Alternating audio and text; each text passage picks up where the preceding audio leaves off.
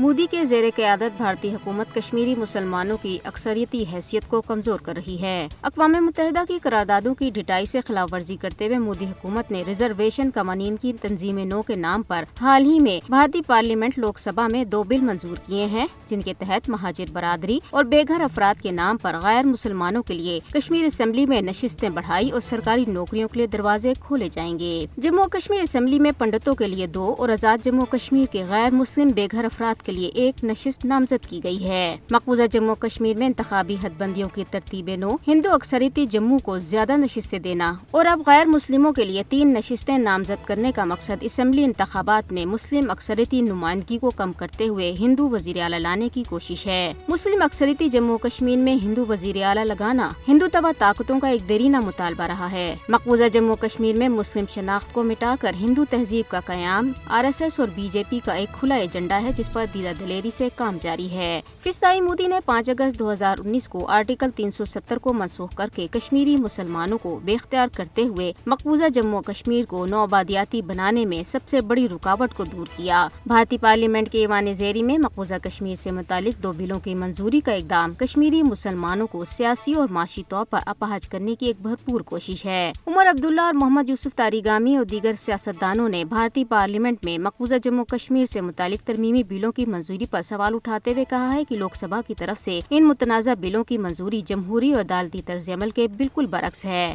کیونکہ بل ایسے وقت میں منظور کیا گیا جب تنظیم نو کے ایکٹ سے متعلق عرض داشت بھارتی سپریم کورٹ میں زیر سماعت ہے۔ پاکستان نے بھی بھارتی پارلیمنٹ کی طرف سے جموں کشمیر کے مستقبل سے متعلق قانون سازی کو، بھارتی قبضے کو برقرار رکھنے اور کشمیری عوام کو ان کے حق خدرادیت سے محروم کرنے کی ایک سازش قرار دیا ہے۔ دفتر خارجہ کی ترجمان ممتاز زہرا بلوچ نے کہا کہ جموں کشمیر بین الاقوامی سطح پر تسلیم شدہ ایک متنازع علاقہ ہے جس کے مستقبل کا حتمی فیصلہ اقوام متحدہ کی سلامتی کونسل کی قراردادوں کے مطابق اور کشمیری عوام کی امنگوں کے مطابق ہونا چاہیے۔